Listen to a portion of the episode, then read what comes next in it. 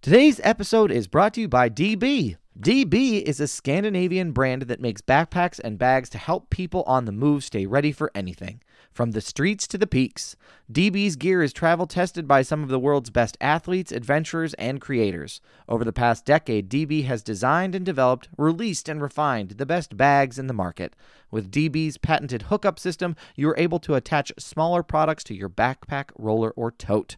It is so important when you are traveling to have the right bag for the right trip. If you pack something too big, then you end up paying to check a bag you don't need. And if you pack something too small, then you can't carry all your stuff. So it's really important that you have the right type of luggage for the right type of trip. We are teaming up with DB to exclusively offer our listeners 10% off your next purchase by using the code POD10 or going to the link in our show notes. DB, it's time to move on, time to get going. It means something. It means Yeah. something Yeah. to have a theatrical window. You you cannot expect there to be movie exhibitors without that window. You may fire when ready.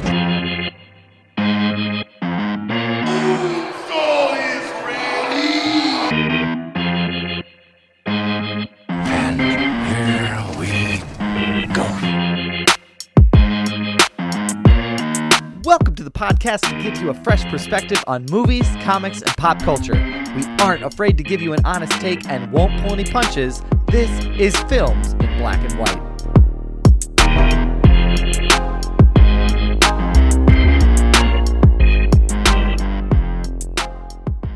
Welcome to Films in Black and White, everybody. Hello. How are you all feeling? Um, I am rocking the mouth horns today. Yeah, you Uh, I think that's what they're called. I'm rocking the mouth horns today uh, because a one Marcus J. Destin is a busy man and will be joining us later for this. yes, he will. He is going to be here. Um, but we're excited because we have a special guest for the first portion of this podcast. Um, someone who has been very relevant to our discussion here. But first, I would love to check in with my friend and my colleague and my co-host, one Brian Roush. Brian Roush, how you feeling? Hello, uh, as your friend and colleague, I'm so happy to be here. Uh, we have a great guest. Uh, we're also going to do some news uh, today, so I, I'm feeling I'm feeling good. We've done like three movies in a row, so I'm okay for us to talk about some of the things around movies, uh, and then get back to reviewing movies. So feeling good, happy to be here. How about yourself, Doug? I am doing quite well uh, with everything. Um, and I'm also pleased to announce that Marcus was able to get here shortly after. I told you he'd be here, folks. Marcus Yeah, has this says- habit. This is the second week of his it is. role as Stone Cold Steve Austin on this particular podcast. it just rolls in, fucks shit up. and That's Stone leaves. Cold's music, and then the Yeah, glass just- breaks. Right. If it means Um, anything, I ran here, and as Drake would say, Poppy's home. That's okay. That's fine. Okay. Good job, Poppy. Way to make it. Um, Marcus, Marcus, how you feeling? I'm feeling good. I was so glad to be here. It was a great Monday. Last Monday was like, eh. This Monday was like, damn, boy, like it's almost too good to be true. Okay, So I'm happy. fantastic. Brad. Um, gentlemen, we have a guest this week. and I'm going to read her bio before we get into it. Um, and Shannon Cole is the executive director of the Vermillion Cultural Association, which is the nonprofit that owns and operates Vermillion's only movie theater, the Coyote Twin. Shannon was Princess Leia for Halloween in seventh grade. Love She that. previously worked as a proofreader for the Navy, where she wrote a, a non insignificant amount of fan fiction using her government computer oh, and I she used that. to attend academic pop culture conferences as a hobby. Amazingly, all of these interests, interests and talents are now integral to her work in support of arts and culture in Verm. Shannon Cole, welcome to Films in Black and White. How are you? I am well. Thank you for having me. I'm excited to be with you. We are so excited to have you. Um, as I kind of mentioned in our little pre-pro uh, get after it, we talked a little bit about. We're very curious about the insight of running a theater in the midst of a global pandemic. So there, that, Yeah, Me too. Yeah, time will only tell how that goes. So, um, but but Shannon, we have a fun game that we play on this episode called uh, Catch That Quotable. And we usually put it to our guest to shame us uh, publicly. And just to give a highlight you. of that, It's true. uh, the guest has been consistently better at this than we have. Yeah. Um, and so, Shannon, in keeping with great tradition, we would love it if you would read your quote for us to see if we have a college, we can get it right with the old college try. Um, so, Shannon, what quote do you have for us this week? I have a quote that I don't even need to read because I know it. So oh well. wow. We're in trouble. Yeah, gentlemen, we're gonna get We're in a- smoked. We're in a lot We're of trouble. trouble. That's fine. it's also going to be really hard to say without the accent it was originally set oh, in. Accents but I'm gonna go Oh, that that is okay. Accents That- are fine. Okay, here we go. Brian is a Brian's an ex theater kid, so you just you bring it. okay. Well, here's the quote. Can I get you anything, Mr. Trainer? Coffee, tea, me? Okay. Oh, there it is. I've read this before, and she sent it to me this afternoon, and I still have no Oh, you can't. is. Oh, really? But okay. I still can't place it. Mr. Trainer. Yeah. Okay. What is that? Can I get you anything, Mr. Trainer? Coffee, tea, me? Okay. This feels like a rom com. Just gonna put that out there. For sure. and it, and I've seen. I feel like I've seen this movie before. For sure. Uh, and this is a throwaway line. Like they move on to the next line if I'm remembering this scene correctly. Oh, Brian's Uh, on it. The bird dog's on it. are we thinking 90s vibes? Or are we thinking a new, new, newy? Or an you old, old oldie. For for, Oh. for those that are oh. familiar, Marcus refers to new movies as new, new If it's, if it's anything 2010 and forward, it's a new, new, new. That makes sense to me. Thank The movies are Thank movies. If the expert says it makes sense, then That's guess what? true. It I, makes sense. Ah, man, If you start I seeing that in Coyote Twin advertising, come see the latest Come new, see the new, new, newy. new, newy. Shang-Chi. I, I feel like it's an early 2000s joint. If I really, if I really had to pinpoint it, Okay. um, it's not Bridget Jones's Diary. That's way too forward for that for that Ooh. film. But like, it's it's gonna be adjacent. Okay. I feel like, and I could be totally wrong right Okay. now, but like, Is there a it's hint? Um, I have two hints, so I'm gonna go with the one that might confound you the most. That's okay. That's fine. I love Oh, that. Perfect. I, wait, I going thought with- I thought that that was the hint, and I was like, oh, Big 80s hair is the hint. Oh. Big 80s hair. I'm just gonna say hairspray. No, it's not Not hairspray. All right, well, I'm out. Um, Can I get you anything, Mr. Trainer? um, Shannon, is this the wedding singer? It is not, but that is the throwback to the era that it is from. Okay. Mm. Okay. uh, yeah, I I felt really confident going into this. Now I do not. Uh, okay. a- at all. Uh, d- I don't think this is. I, this isn't pretty in pink, right? Ooh. No. No. All right. What is it? Okay. Are we done Yes. discussing? Well, actually, can we get that second hint? I just want to. I just want to see what it is. Um, well, it's really vague because so many movies take place here, but it's um, like New York City business culture. Right. Okay. Yeah, that doesn't help me at all. So No, I am help I'm going to Nope, seed. I am seed, Nah. and I'm excited to hear what the answer is. Lay it on us. answer. Yeah, uh, so I kind of figured it might be a little out of your wheelhouse, which is kind of why I wanted to do it. Okay. okay. Um, Okay. It is the 1988 movie Working Girl, starring Oh. Melanie Griffith and Harrison Ford. The line is actually spoken by Joan Cusack as a throwaway line to Mr. Trainer, who is played by Harrison Ford. yes. When he arrives in an appointment to see who Tess McGill, who's played by Melanie Griffith, expecting that she is some bigwig when really she's impersonating her boss. And so her friend pretends to be her secretary. Joan Cusack says, Can I get you anything, Mr. Trainer? Coffee, tea, me. Because she's very cheeky and she has eyeshadow that goes all the way up to and hair that's like Oh my goodness.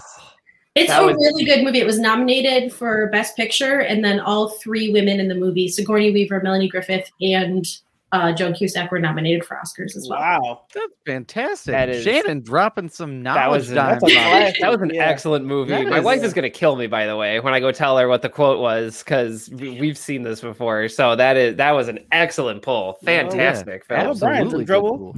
It's an Well, there. excellent movie. I highly recommend you watch it if you haven't. Okay, I'm gonna have to check that out because I don't think I have seen that. I have heard about it. And Oh man, I- I mean, my But you're so right, Brian. It was a rom com. You were just about two I- decades, three decades late. Yeah. jo- well, Joan Cusack. I mean, I feel like she's just she's everywhere. Like Yeah. you just True. can't you just can't Yeah. like put her very true. somewhere. So yeah, no, I love I love it. Oldie. yeah. An old oldie. An Thank you, old- Marcus. old oldie as opposed to a new new newie. Um, Shannon, thank you for playing our little game, um, and thanks for dropping some knowledge on us.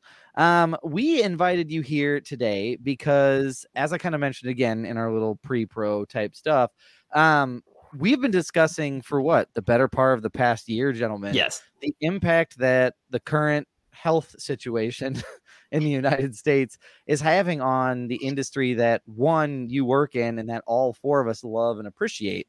Um, Mhm. so we're very curious to kind of hear a little bit about just what your lived experience has been and then just what some of the information has been. But I think it would be a great place for us to start to um, hear a little bit about your background and how you actually got into your position. So why don't you share this. with us how you got to where you are, and then we will kind of get after some of the other stuff. Sound good? Sure. Awesome. So, um, at the risk of not giving very sound career advice, we are not a careers podcast, so go. No. go this is not a career I podcast. 900% lucked into this job. Like, I Mm-hmm. showed up in Vermillion as the spouse of a professor, which Mhm. there are always tons of us floating around looking for a place of like, how do we live in this town that's uh, culture shock for a lot of people because it's Sure. quite small. Um, and I started out working as a barista at the Bean. I helped Leslie Garish open the Bean Coffee Community Coffee Shop. Yeah.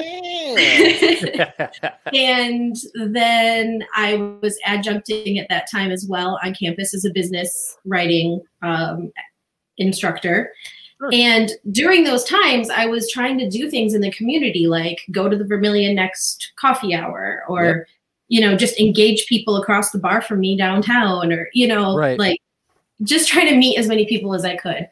And I knew there was a movie theater. I kind of knew like there was a mural being painted on the side of the building, and I thought, oh, Sure. who are those cool kids? You know, what's Right. going on?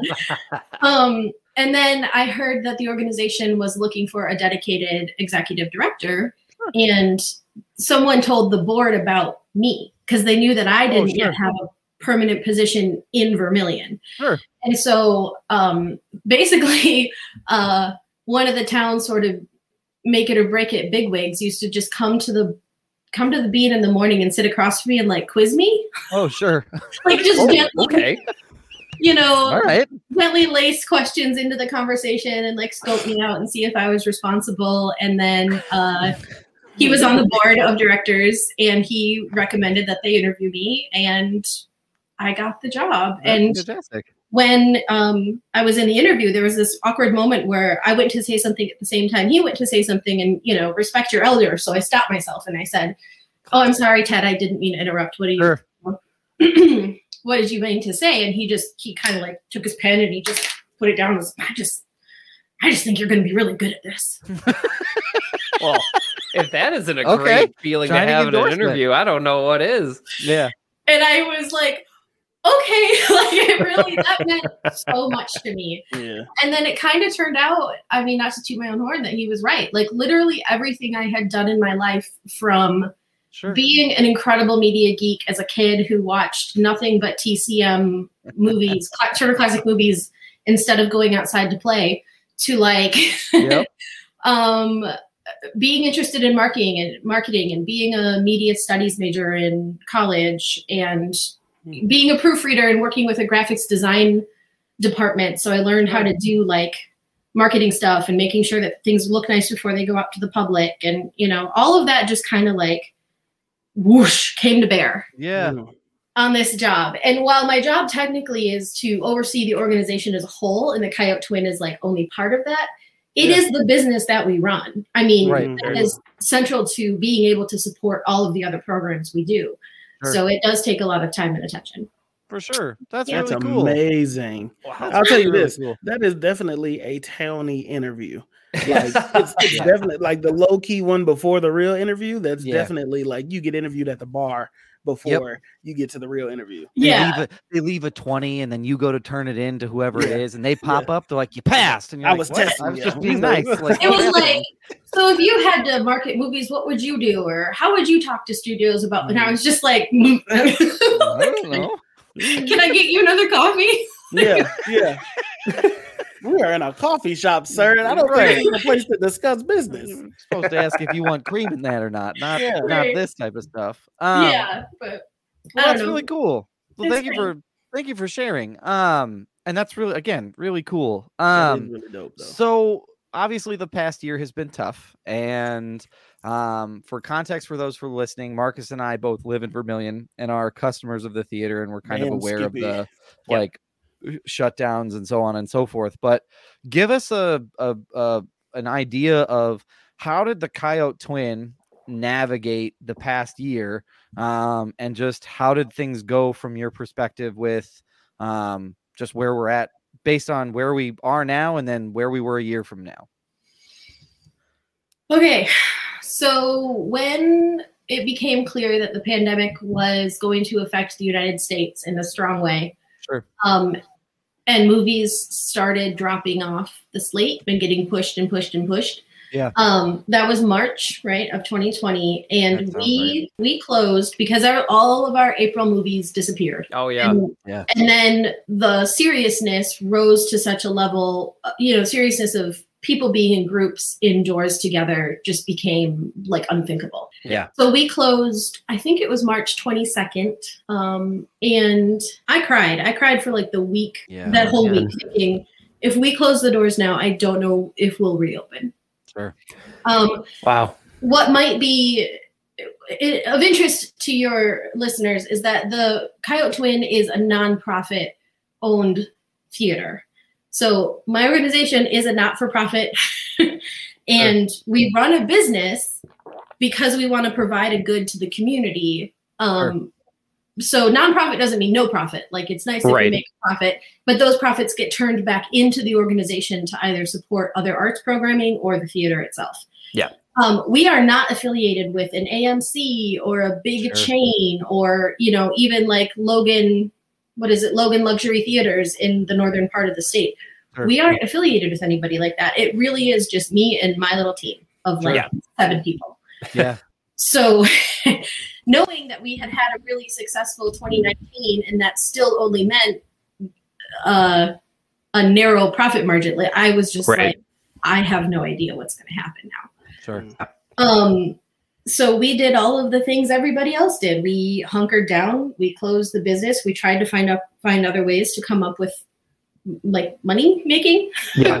Right. things. We sold something like 500 pounds of popcorn in sales and to into go sales You in the sure summer. did. That's incredible. That's incredible. they. Um, I mean, easily, maybe more than that. And then um, we, by fall, we knew that like it still wasn't super, like people weren't still really keen on going back to movies, but the industry tried to reopen with Tenet. We were- Wait, so you're saying Yeah. We were Tenet there for didn't really bring the a people back? I mean, Yeah. said that. Did not go So in August, we tried to reopen, and then of course, Tenet got even further delayed. And basically, we, we were open for like two months, and we were like, this is not sustainable. People Yeah. are still not coming to movies. Peace out. You know? Yep. try again when it's safer. so we opened again in on Memorial Day weekend this year, Sure. Hmm. Which was felt a lot better because people sure. had like vaccinations had started Yeah. and it was summer and people were antsy and so we were really ready for like business to start again. And it went okay. I mean, I won't say this wasn't a blockbuster summer. You guys know that. You've Yeah. been paying No, attention it was Yeah. not. it wasn't i mean the biggest movie year ever was 2019 and it was not going to be that but we had a movie slate and things weren't moving so much that we had to close the doors Sure. Sure. so that was really my thing was like if these tentpole titles can hold, we can stay open. Right. Um, and so then during that time, I will say we were doing things like applying for a ton of grants. Oh, I bet. The government, um, as part of the CARES Act at the end of 2020, and then the American Rescue Plan earlier this year, um, has put together some grant packages through like National Endowment of the Arts, which is administered by the South Dakota Arts Council. And because we're an arts nonprofit in the state, we have access to those funds. We also were part of the Shuttered Venue Operators Grant, which there was a lot of Sure. kerfluffle about earlier this year. You may have heard Sure. because it was taking a really long time for the Small Business Association to get that. Yes. And that I know that affected other small businesses too. Yeah, because it wasn't just movie theaters; it was stages, it was regular like performance theaters, it was uh, even some museums could apply. So Sure.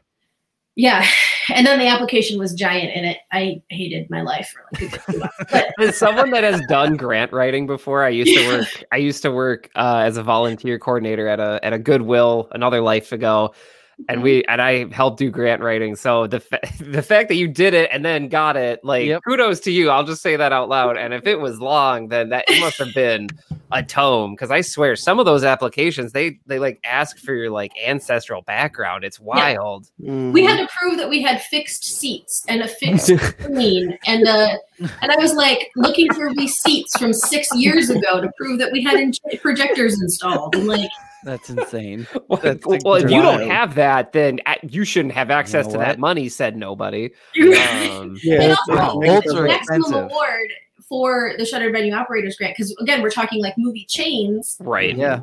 like was ten million dollars. Yes. I asked for under two hundred thousand, and I still had to do all that. Where I was like, I should have been a checkbox. That's Yeah. that's so that is so upsetting. Oh my gosh. Yeah. Yeah, I can. If I bet that was a lot for of work. less than three hundred thousand dollars. Check Yeah. this box and skip questions. Just give it to me. Yeah, just, just give it to me. I'll take it from here. yeah, yeah. Yeah. Anyway, sorry, that's complaining about my job. I actually No, no, no. That, I think that's do good. that I, I. I appreciate knowing that. The thing that was cool about it is that it really was showing that the government was doing something and it matters. Like we are using Yeah. those funds to be operating now. And that's what we're using to pay for movies to get them on screen because we didn't have money before that, right? Right. Like Right. that's what made it possible to do what we're doing. And I I don't want people to think like, yes, the red tape was ridiculous, but government worked in this case. Yeah. It, Sure.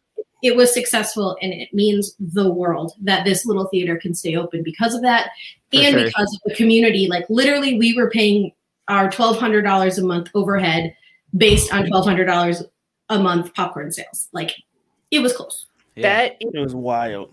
wild. Like popcorn was keeping the roof. Yeah. It was keeping the Yeah. roof above y'all. I don't I don't think that the picture is being painted in full though. Like you like the the movie theater was like the place to go in Verm- in, in like Sure. Vern, right? For me Oh, at least. And so like we would go and and then when everything shut down and they went to popcorn sales, all they really did was say we're on Facebook. They went on Facebook and they were like we're doing popcorn sales.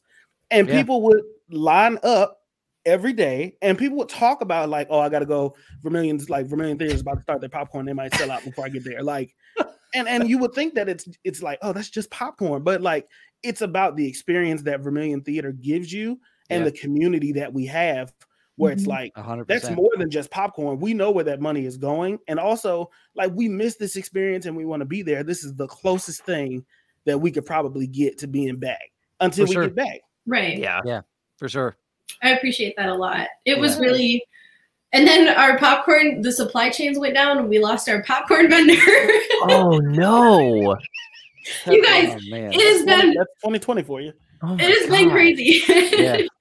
Yeah. Um, but okay, so then that's like small town, what happened in our building wise. Um bigger picture, it just took a long time for the studios to like gauge when consumer confidence would be high enough to like right. make a schedule of movies and stick to it. Yeah. yeah. And then um, there's this whole highly controversial uh, video on demand streaming release system. Yep. Oh Wait, yeah. what No way. no Yeah. So it I mean this summer it honestly felt like I made it through the pandemic so that you could kill me with Disney Plus. Yeah, Ooh, Oh. I can I a I can lot. imagine why you would feel that way. Or HBO Max in this case, I'm sure. Exactly. Actually, Yeah. HBO Max is proving to be a bigger problem because Warner Brothers has still committed to releasing all of its movies Yeah, simultaneously to Oh. HBO, whereas Disney like played a game for a little while. they Some sure did. did. I- feels like they're still playing it in some respects. Yeah. Well, they have guaranteed that everything else that comes out for the rest of this year will be will have a theatrical window Okay, okay. of 30 days. right on. I could talk to you about this for two hours, but the Okay. um, Okay. so what happened this summer is like particularly Black Widow is the example everyone keeps talking Oh, about, right? Lord. Oh, we love to talk about that movie here. Yes, I know. I've listened to all your episodes about it. Oh wow. So, well, that's nice. Thank Do I you. sound like a hater? Yeah, Um, a little bit. so Black Widow like it was huge that opening weekend. That was Yeah. the first time where we had a line out the door and my manager and I were looking at each other. All like all of our staff had gone on vacation. We were like Oh, sure. totally short staff. There's just two of us and we are looking at each other like shit. Like, what are we gonna like we're gonna break our break our COVID capacity. Like what Yep. Yeah. doing? Um, yeah, that was that was nuts. And then the next day, nothing. Huh. Okay. And that had a lot to do with one, there were pirated copies up within a half hour of the movie being released to Disney Plus. I didn't know that was still a problem. Yeah. Yep. It is. And it's an even bigger problem now, Marcus, because everything is so easily available. You don't even have to go sit in a theater and record it and then Yeah. upload it to online. It's just right there on your computer. Copy it, send it in the world. Yeah. So that was cool. And then the second weekend, um, I mean, it's been all over the news. Like it had was a sixty-eight percent drop or something between first weekend opening box office to second week. No one else, no one came to the movie for the next two weeks, and it was like, well, that was fun. You know, was that it? Yeah. Was that blockbuster season? Right. Huh. um, Conversely, Shang-Chi opened and it was in theaters only. And dude, I'm wrestling with the studios right now because they want me to keep it for a fourth week. Wow. Wow. Huh. Wow. And I don't want it for a fourth week. We're a small town. We need to turn over our screens. Yeah. That's true. Um, I get that. also showed you black. It was better than Black Widow, but it- Okay. well, yeah. All right. well, thank you, thank you. See, Okay. thank you. All right.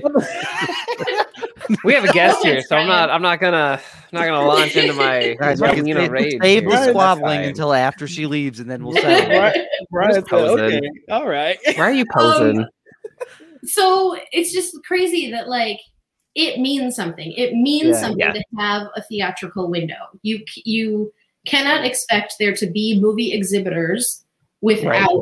that window. And I don't know how much you guys know about like first run versus second run versus No, mean, very- please explain it to us. Very little. I, That's- I'm familiar, but I think a good explanation would be Yeah. great. Okay. So a first run movie, like I say that we are the only first run movie within 30 miles, like in a 30 mile radius of vermillion Okay. because there are movie theaters that are like 31 miles away, but they are not dedicated first run theaters. They pick up movies on, on what's called second run. So, first run is when you premiere a movie on the date it is nationally premiering. Okay. Okay. Um, so, that's called on the break. When you take a movie on the break, like we took Shang-Chi on the break, that is a first run movie. And the first run of any movie is two weeks long. Hmm. okay. So then a second run of something like Shang-Chi, technically, for example, this weekend or this past weekend, the 4th, 15th, Mhm. Yeah. whatever it was, was the beginning of Shang-Chi's second run because Okay. it has been out for two weeks and then second, it becomes a, what's called a second run movie. Okay. So if we want to take movies, we can either get them first run and have them for at least two weeks. You can't ever have a first run movie for just one week. Okay. And then we could then, if we don't take it on the break, we have to take it second run. So then you have to wait two weeks to get it. Got it. Okay. Okay. So our business model, we try to split the difference because a first run movie, 65% of the ticket sales go to the studio for a first run movie. Okay. Wow. Huh. That's steep. that- Not that's even a okay. 50 50 break. That's Oh, rough. no. Something like 63 is like a deal. That's Okay. wi- that's wild. Is that standard across most studios, Shannon? Yeah, um, I, Disney is the highest, but it's usually 60 to 65 for a first run movie. Okay. And then um, a second run movie, again, two weeks later, you can get it for like 35% ticket take. Oh, So we try to do a little bit of both. We try to take the big Right. ones on the break, take some second runs where we know people might be willing to wait, and we'll have like a little slogan that's like, save it for side two. You know, we'll put it in the right. yeah. in the smaller theater, but like it will come to Vermillion. Save it for side two, um, because we know that we get a bigger percentage of that ticket take. Okay, so this is what studios Yeah. are thinking. They want you to take things on the break. They want you to keep them because if you are locked in on the break, then you don't get that thirty. You don't get that discount for Right. Right. up run. And um, they also want to get this audience on streaming. However, you don't get people going to the movie theater if it's on streaming. So you Oh, actually yeah. get less, you know, you're splitting your Yeah. potential Yep. money resources. Yeah. Okay. So um, it becomes like really hard when you're releasing everything to streaming and then all of a sudden I can't take things second run because people have already seen them. Right. Oh yeah. Got it. Got it. Got it. Right. A hundred percent. Yeah. So, a lot of sense. This whole summer has been like there has been no save it for side two because it's either watch it on the premiere or Yeah. watch it on streaming. hmm There's Yeah. there's no way for me to kind of work those percentages. right. And that's been frustrating. I can imagine so. Understandable. Yeah. Um, is there a scenario? Is there a scenario that works with streaming and with how the movie can operate and both can be successful? Is there like any situation where both can get what they want out of it? Um, I think absolutely because I think this is where the the dedicated theatrical release window comes in.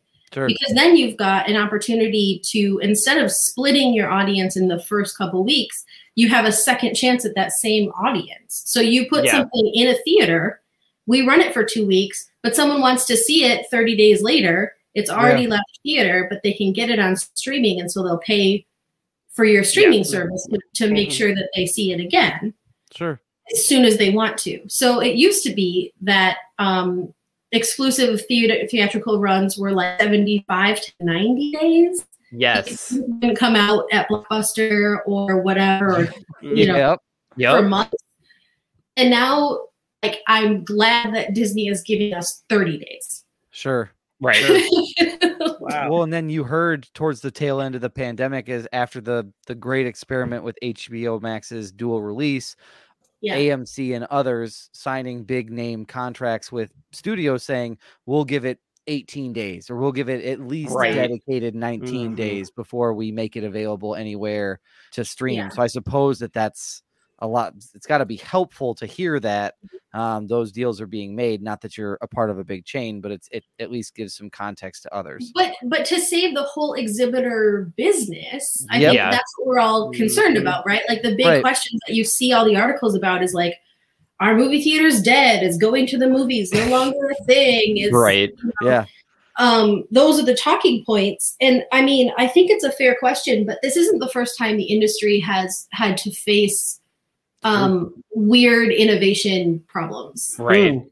Yeah. Like when you think about the golden age of Hollywood and the studio system where like actors were signed to specific studios. Oh yeah. Like yeah, like Like- football teams, basically. Yeah. Yeah, Yeah. like that whole transition where Mm. people started to say, I want to be an independent contractor and I don't want to only make MGM movies. I want to also make Warner Brother movies. Like, Yeah. Yeah. People like everybody thought the sky was falling, especially the studios, because that was how they knew to make money. right, Right. Yeah. yep You'd was sign- market Rita Hayworth or market, you know, Yep. particular people. Yep. Um, so that was a really big deal. And then you think about like, oh, like the 60s through 70s where like new Hollywood was happening, where it was like all the new hot directors that we now think of like the old hot directors, like Scorsese and Spielberg and like Right. you know, all these people showed up and they were like the cadre of people who were doing new and exciting movies. Um, that was a whole thing, and the industry was like, "Whoa, what? We have to show people getting shot on film now?" you know? Right, right, the bad the bad guys might win. Wow. Yeah, right, like, right. Changes the game. Pride upset everything because like people Right. died on screen, and they were talking about erectile dysfunction, and it was like a whole thing, and like Yep. How Yeah, dare that they? How dare they? Right. Yeah. It, it was no longer the Hays Code era, my friends. That was a whole. that was like, Gambling in my movies? Yeah, are people going to pay money to come see this film? You know, like Right. Yeah. it was a problem. Yeah. Um, so we weathered this before. A, a TV, they thought TV would kill movies. In fact, it supplements it because guess what? You can play Right. on TV later. Right. Oh yeah. So we've done this before. It's just feels awful right now, and it feels awful right now because it's also a pandemic and everything feels awful right now. That's It's true. true. I mean, That's yes. accurate. That's true. Yes. That's also That's accurate. Breathing hurts. Yeah. Right. right. Right. Um, Shannon, I want to ask you specifically if, unless Brian or Marcus, if you guys have any questions. No, go ahead, Doug. Okay, so my question is specifically, I want to, I want to bring up our friend and our pal Christopher Nolan because Oh, if we remember back, uh, yeah, yeah, if we He's remember back to to Tenet, the the big issue that we had with Tenet was that Nolan essentially said, "My movie deserves to be shown in a theater." Um, and and was very supportive of the theater experience, which I think has that statement has merit. But do you feel that from your perspective that there are certain movies that just cannot exist in streaming whatsoever or is it more of a like you said preserving um preserving the experience and so just thoughts on that state that statement that he made Um, although grandiose, I agree that some movies are better on Sure. a larger theatrical. Totally. 100% That's fair. That's fair. screen. That's fair. Tenet was This- not one of them but yeah yeah. yes, I thank you. actually didn't see it because I was too afraid to sit in the theater. Um, that's okay Yeah, we, we did it. We could we could tell you it wasn't. we can that. tell you it doesn't make sense but forwards having or just backwards. recently rewatched The Dark Knight and The Dark Knight Rises Ah, on TV, I was like, what I could remember mhm. was like how awesome that was when it was Yeah. Really big. Yeah. you know and so it's almost like it has this carryover effect of like remember that time like i was totally enveloped in this whole world and like Yeah. and, and you kind of carry that sense memory with you as you're watching it for like sure petting your cat you know like Yeah. you live both things at once for sure that way. Yep. yeah um, but I do, and that's where you get into the like cultural relevance and and importance of movies, sure and like all these arguments about how we are social creatures, and the reason this pandemic has been hard is because just being in the world as a person, Yeah. whether you're sitting in the dark watching a movie or like buying coffee in face to face from someone, like Mhm. being right. recognized as a human in the world. Yeah. like, wasn't a thing for a long Yeah. time. And so Oh, the yeah. importance of movie going, I think, is that's part of it. You Yeah. know, like Marcus said, that's the thing to go do. Yeah it's Yeah. true Um, so, like, I think that that combined with the sort of like epic experience Yeah. does matter. I do. I, I think it matters. I think it makes a difference Totally. in how we appreciate the art form yeah because movies are they are the most democratically like small d accessible to everyone art form Yes. that- true and i think that you like taking that away or making that putting it essentially behind a bigger paywall than a ticket Yeah. is Jesus. dangerous Yeah, that's Yeah. what that's what kind of I mean, we talked about it when we talked about like Mulan going, I think, straight to Disney Plus instead of uh, being in the theater. We talked about now you're putting this behind a paywall and it's uh, thirty dollars is steep and and how long I mean, knowing how Disney operates, how long does that 30 become 40 and that 40 Mhm. become Right. 50? I mean, it's it's a stone's throw away from yeah, you can pay the $13 to get Disney Plus, but unless you are wealthier, you know, Mhm. you're not going to have access to these things. and if you're a If the- single person like a college student or 20 something years Right. old you don't want to pay 30 bucks to watch that movie No, no. if you have a family of four 30 bucks makes sense Yes. Yeah. Yeah. Yeah. Yep. Yes. Me that's as fine. a Me as a single thing. black man, yes. Makes perfect sense. Yeah, I don't understand. I don't, and I don't begrudge people streaming. I get it. I think during the pandemic, it was 100% necessary because the movie industry needed a way to make money so that people Mhm. Could come back. Like, Yeah. I don't begrudge that at all. I think I'm with Marcus that like we've got to find a way to like Yeah. Yeah. do this together. I just really want those those like theatrical windows to stay. Sure. I totally get that. And, Oh, and yeah. in full, in full explanation, that it makes the most sense. Like, Mhm. and for Oh, me yeah. personally, not knowing anything about the business side of it, all I know is 30 days, 30 days. That's the thing that keeps coming up 30 days, 30 days, 30 days. I know I have glitchy HBO Max, and sometimes I don't want to go to. Uh, is. I don't want to go to a theater. Like, granted, Mhm. I can't press rewind or my TV starts smoking, but or the app will just restart. it'll just Yeah. restart my whole Roku. Like, hey, we're just gonna kick you out of here. And I'm like, Totally. totally. I, pay, I pay the bills here. Like, you can't kick me out of here. but but but the for me as somebody from the outside, it's like more options. Oh, okay. Yeah. For HBO Max specifically, I don't have to pay. I just watched Reminiscence yet last night, Oh yeah. and yeah, so how was it? I haven't watched it yet. honestly, I would say like six out of ten. That's Six, okay. It- it's like not a bad movie. It's like a good watch. I That's, recommend. pretty, that's a pretty watch good it. Marcus review. Not bad, Okay. I like, actually. I like Hugh Jackman, so I was like, yeah, that's pretty good. Every time he gets mad, though, all I can think about is Wolverine. That's yeah. That's going to be his you get problem for the next like ten I- years. Yeah, I- yeah, yeah. All that guy wants to do is sing, and he's just going to be remembered as like the knife hands guy for the rest of his greatest life. Showman. Yeah, show us your claws. Yeah. Let's do both. Or These things with the claws. Yeah. Yeah, yeah, yeah. I'm in. Lay I Lay like- Miz, but it's Wolverine instead of That's. He could have been Jean Valjean. Wasn't he Yeah. Jean Valjean? I think he was though. Oh yeah. Oh yeah. He was. he was. Yeah. Um, Yeah, Yeah, he was. like I said. Yeah. um, but I just like I like the idea of more options. But now that you know, now that I hear the explanation in full, I can see how that would be, you know, detrimental to a Sure. business. Like 100%. especially a small town like Vermillion. Like we don't. Our tickets are how much, Miss Shannon, with uh student For a general admission ticket for an adult, it is ten dollars. ten. Suck it, Brian. Enjoy Uh, those. yeah, Chicago well, like I'm paying in Chicago dollars over here, and I'm hearing this, and it's like, wow, like yeah, that's that would be that that's What a is it deal. there? Like sixteen? So like even just a matinee, you're looking at eleven to like fifteen dollars, Oh um, depending on the theater you go to. If you go, if you go Friday or Saturday night, which we have not done in a long time, uh, you, I mean, you're looking at at least fifteen bucks. If I, I mean, Yeah. Easily, depending on where you're going. If you're in the city, it's not unheard of to be paying 20 dollars. Oh no, twenty two I think is standard in like New York Yep. and yeah. Yeah, Yep. That's what um uh, our other guest Brian, our friend of ours from Cornell, said about going in New York. Go, yes, Yeah, yes. Yeah. It's wild. yeah, that is yeah. wild. So and again, we purposely like, yeah, we could have sixteen dollar tickets. That would be great. We would make a lot more money. No one would come to the movies in this town. Yep, like- that's Right. true. um we are a population where well i don't know what the most recent census data says but the last census it had like 35% poverty rate in vermillion i mean that's Yeah. high It's, it's Yeah. extremely Yeah. high. Yeah. so Clay, Clay County is extremely, extremely, extremely high. right so we are at a disadvantage there and we again to really truly live up to our values as a nonprofit of making arts and culture available daily to everyone like Yeah.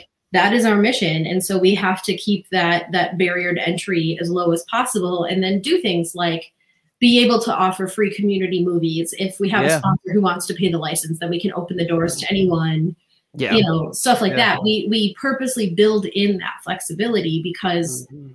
that's our mission but like if we were a different organization movies would be more expensive in this town for sure. And Oh think yeah. And I think that's the other really cool thing that I just want to bump about the theater and and you all is that my son is a he goes to daycare at um I'm not going to be able to remember the name, but he Well, uh, there were a Just couple take of, yeah, daycare. There were a couple Somebody's times watching. though where he like they did movies at the theater. I think it was like Mhm. on like Fri- like thursday afternoons yeah, Thursday. That sounds right. Thursday Yeah. afternoons, and he would come back. He'd be like, "Dad, we went to a theater today. Like it was, Right. it like made his week." And I think that that's something that is something that sets you apart from others is that ability to say look at this cool thing we did but we Mhm. could partner it because we want to make it accessible to everybody so i think that that's just kind of a a bump i want to throw out there of like i think that that's really cool and you wouldn't get if that was if you all were run by somebody else Yeah. Yeah, I mean, you can. I, a lot of us did go to. Oh, that's another thing we did during the height of the pandemic, which it's still a pandemic. I let's you know who are we? Oh kidding? yes, yep, Yes. yep. Oh, Um, no 100% it is. Still in the Before Ponderosa. pre-vaccination pandemic, um, we did a ton of theater rentals because people could bring their small group of friends Sure. and Yep. watch a movie with each other and then we don't have to worry about like we're not publicizing it we're not competing Right. with other movies that we have a lot more flexibility in, into what goes on screen during those situations so um, it was that was a good profit maker for us. And also get kept people in touch with the fact that like there is a theater in this town you know? Yeah. we um and you're right those things that we do for kids like you know those are those are private theater rentals for just that dedicated group of people. Um, the vermillion public library tends to sponsor those. Sure. so shout out to them for being awesome community Oh, partners who know that like children need all kinds of different stimulation and they can't do story time every day so let's make one story time a movie you know Yeah. like Mhm. yeah that's and really for some of those kids it's the first time in the theater and they get That's you know true. there and you think about how big that stadium is to us and Yeah. then you picture being three feet shorter yeah like, yeah It does make a big difference. it does big deal. absolutely absolutely Yeah. so yeah thank you i appreciate that we do you know we can't like i said those are private events we don't like publicize them really and i can't take pictures of people's kids and put them on the internet and say we Mhm. did this Good, So- good call. You, Well, you probably a could- good idea you could, but if you ever see a little boy named Harrison running around the theater, take his picture. He doesn't care. He's my kid. You're fine. I think technically the rule is if there's three or more children in the picture, I'm it's okay, but I, I'm not gonna. no, I wouldn't mess with that either. No. Yeah, Yeah, that I would feel be like a great I feel like if I would have said that same like that same line, it would have sounded creepy. Well, It you, know, probably Yeah. would. You know what the There's- rule is. Three or I more don't rule kids in is the about it picture. either, four or more. It's like, whoa, whoa, buddy. we gonna have Yeah, hold, Whoa, hold, whoa. hold down. Just pump the brakes. it doesn't Um, doesn't feel great as a line. No. I, Yes, I, absolutely. Brian or Marcus, any other questions for Shannon about what it's like to just run a theater and just some of this insight in the business side of things? I honestly, I just wanted to give kudos because before, so before we had you come on the show, I went, I went online and checked everything out. And one thing that I just, I just, I wanted to say that I appreciated, and maybe you can speak on it, is the fact that, uh, at like for like it's on the Verm Culture website, but it's also, I believe, on the Coyote Twin Theater website. But you all talk Whoa, about whoa, like, whoa, hey, whoa, whoa, Brian, whoa, Brian, whoa, you want to say that word again for Say me? that word again one more time. you added a vowel. What what animal were you talking about? I'm sorry. Uh, I I feel like I feel like I've made a faux pas. You may have. and uh, and Ow, okay, ow. the the the coyote twin. Nope. Yeah, No, okay. no, So say- oh, so- Marcus is up So in upset. this part in this part of the country, Brian, it's not a coyote, and I know Okay. it throws you off because Okay. it's not Wiley Coyote, it's I- Wiley right. Coyote. it's we just say- coyote. Coyote. Yep. Okay. I my sincere apologies to the town Brian- of Verm. Uh, I apologize. This is is is is is basically an example of you can learn at any time in your life, and I'm learning right now, and that's a coyote. It and is- I it is. Uh, so- for those that are listening to this in podcast format, I just got dunked on because on our uh, visual medium, Doug just put read a book. Oh, I didn't. That was all Marcus. Oh, that was Marcus. Yeah. Uh, thank you to my co-hosts. Yeah. So this Northern Yankee over here is uh, learn how to say coyote. Uh, well, I'm gonna get to the thing that I wanted to say is that you all talk about like how you're capping the auditorium at 50%. You're keeping the air circulation there. You're like monitoring protocols, and I just want to say. I think that's great because a lot of the bigger chains around me, it's just like mm-hmm. you go to their website and it's like, hey, come to this movie. Just come on. Just come on. It's fine. Come on in. It's it's Yeah. everything's fine. And I just appreciate that you're putting out there exactly what you're doing because I feel like I feel like that's the push and pull of this right now. Is people being like, can we do this now? Is it Right. fine? And I, in my opinion, if you're if you're vaccinated and you're going to these spaces, you're mostly fine as long as you're following the stuff that you're putting on the website. Of like, yeah, we're, we're having the circulation system running. Like we're we're Mhm. gonna be spaced out. And I just wanted to say I appreciate that. Uh, were those easy decisions to make, and just wanting to know more about that? Sure. Um, well, thank you. I really appreciate that because Yeah. it was, um, as you may know, Brian, and as Doug and Berkeley certainly know, there are actually no state COVID restrictions There are not. in South Dakota. Yeah. Free as, free as a bird. Welcome to America. We're all about freedom here. you have the 100% freedom to get COVID wherever you want. And I like how you phrase Yeah, that. Yeah. yeah. um, Yeah. On a motorcycle, waving a gun, all right, and all not right. smoking a joint. That's All the right. line. In Not smoking a joint. That A there is the line. Yeah. so uh we kind of like went rogue and decided Yeah. to keep a capacity cap when Yeah, we yeah. reopened in May. Like and honestly, you guys, we don't hit 50% capacity anyway on most. Right. Right. Like you've been to the theater, you know, you're there with five other people on like any given Saturday night sometimes. Yeah. I love Yeah. it so much. I love that's my favorite part. It's having yeah. a row to yourself with a beer and popcorn. Yeah. Yeah. 100%. oh yeah, Yeah. hey, we sell beer. Tell everybody. Look at that. Yeah. Yeah. Um, yeah, so like it wasn't a hard that part wasn't a hard decision. The other Cool. thing that has been nice to be able to lean on, especially when um, this isn't a statewide cause for Right. businesses to get behind, is that nationally, um, last summer, uh, sort of the industry, uh, the National Association of Theater Owners, in conjunction with a lot of epidemiologists and studios and et cetera, put together the hashtag Cinema Safe campaign. sure. Right. And so that website has, um, like, people can read about all of the precautions that are recommended based, like, they have a list of everything that's possible that you could look at doing. And Yeah. then you you can tailor it to what your state is offering. Hmm. And since our state is offering nothing, we we went with some of the ones that we knew we were in our capacity to, to do. Sure. Right. Um, when we first were trying to stay open in March, literally after every single movie, my staff was in there with like disinfectant bottles, wiping down every single seat. Wow. Mhm. Um, we've since learned that maybe that's only necessary like once a weekend. Oh. Hey. Thank you for taking extra precautions, though. Yeah, Yeah. Yeah, yeah. thank you. It's um, but yeah, air circulation seems to be the most important. So all of my systems, the AC or like the you know Yeah. the fans are just on all the time. Um, We do re- now require people to wear masks in the lobby. That was a Delta variant sort of. Yeah. We're going back to this. Yep. Yeah. Um, Yup. and it's hard because for example our biggest population are university students and Yep. masks aren't required on university campus right now so Sure. there was a lot of training of that behavior Oh you know, yeah. there is literally a giant door sized poster on the front door that says heroes wear masks and it like shows people wearing Love that. masks. Sure. Yeah. So, and that's only in the lobby because, like, again, it's when you're close to people or, you know, breathing on people you don't know. So please do that in the lobby. Do that for my staff. Do that for each other. Right. And then when, you like Marcus said, when you're sitting there in your own row Right. and we have every other row blocked off, like, cool, eat your popcorn, you know, Right. like, yeah.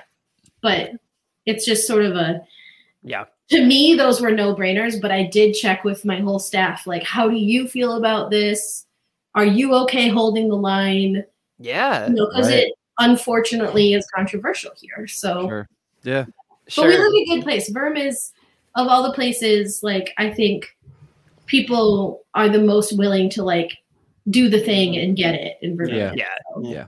We are the soul of South Dakota. oh, that's There nice. go. Yeah. Yeah. That's true. That's I, sometimes honestly, very, I do feel true. like that's very true. Like yeah. Vermillion is like it's a it's a blessing and a curse to be in a small town for whatever reason. Like true. it has its ups and its downs, rather, is what I'll say. Mhm. And you know, my movie going experience is I used to live in Virginia, I used to live in Texas, all these big cities. And so you go in and you sit next to strangers or like you know, Mhm. obviously the people you go with. You get your food, you go, you watch a movie, and like that's pretty much it. Yeah. and you really are enjoying the vibe of the space. Vermillion Theater is a little bit different. Me and Doug can go to a theater. We would go in there, and we Yeah. will be sometimes the only two people watching Yeah. Jungle Cruise, laughing our asses off, and like We are generally having a good surprised we have not been asked to leave. three times, times. Especially after we- in Well, the if you're alone in the theater. Yeah. Especially after in the heights when I got that thing wrong. I we were Oh. laughing out loud for the better part of 10 minutes. I know who that is. That's Antonio Banderas. No, It- that is not. Sorry. Apologies to Marc Anthony. It's not. He was coming on Apologies to Marc. Anthony. Yeah. I don't know my Latin singers. But it's but it's just it's just an like that was one thing I did want to say, and this be that's my last thing. Yeah. Um, we should appreciate the things that we have. Mhm. um, and appreciate the things that we've gone through. So, like the pandemic, of course, has been ass. It's been an ass and a half, but it's Yeah. also like, you know, it's it's shown it's shown me to have a better appreciation for things. There was a theater in Yankton, which is about thirty minutes away from us. That theater Yeah. is no longer there now. It closed during the pandemic and never. Oh, Yep. They ne- and so like I think That's about tough. man, like that could have been us yeah. like and not even just the drive like okay we go 30 minutes to a theater or an hour to a theater whatever the case may be to get to sioux falls sioux city but if we would have shut down that takes a big part there are student orgs on campus and i've been involved in at least five of them that rent out the theater to Yeah. show movies to students and the theater shows free movies to students like Mhm. Shang-Chi during like opening weekend or the second or like the second weekend Right. or the, the second thing and you're showing it free to students Yeah. like that's wild to think about yeah. um but it's an experience that a lot of people don't get and i think that that's something that we need to appreciate moving forward is like support your local business support your local theater support Yeah, your big theaters 100%. whatever it is like but just appreciate where we are Yeah. 100%. Completely. And I will clarify that those tickets are spon- like the free student admission is sponsored by the university, which is incredibly generous that they have the like Right on. you know desire to provide that for their students because they know their own capacity to do programming is mm-hmm. limited but they also want students to engage with the community and come mm-hmm. downtown and be part of that. Like it is very forward thinking and cool that they that they do that with us. And we just you bring your you know usd id you sign in on a sheet we invoice the university. Mm-hmm. It's like the easiest thing. It's kind of a guaranteed audience for us some nights. Um, sometimes I get a little confused when they show a movie on campus on the same nights that they do. movies. I'm Yes. like, Yeah. we need Yeah. to talk. yeah. Yeah. Yeah. Yeah. I'll never forget. It's fine. It's Um, Right. I'll never forget. Sorry, this is my last thing. One of the, my favorite memories is when Black Panther got released. Mhm. Um, it was the opening weekend for Black. I mean, the opening weekend. That for was Black there, there was an energy there. Yeah. It was a Brian. It was a vibe. So my org where we work with Vermillion Theater, we Yeah. rented out the theater. We rented out one theater. We only did one because we were like, "Hey, it's fine." And the, the the really dope thing about Vermillion Theater is it's attached to an art gallery. So Right. we had a photo booth in the art gallery portion. The line was out the door. Let me tell you what Vermillion Theater did. They opened up the se- we filled up the first one. They opened up the second theater. After they opened up the second theater, they started bringing out folding chairs to Oh, make sure that people Yeah. could like sit and watch the movie. Yeah. Like That's that's so how special. packed that it was. And so this Don't is why. the fire department. Oh well, you know, They don't they, listen to this they probably were in there watching too. They don't listen. but it's just like that's the dope stuff that like we get here Yeah. in Verm, and and that's just crazy to me. So um, Well, and yeah, you. and I think that's a huge plug for local theaters. You're not going to find that at, No. at some of the No. other theaters we have mentioned that I won't name Mhm. by name, but like I agree, that's something really special.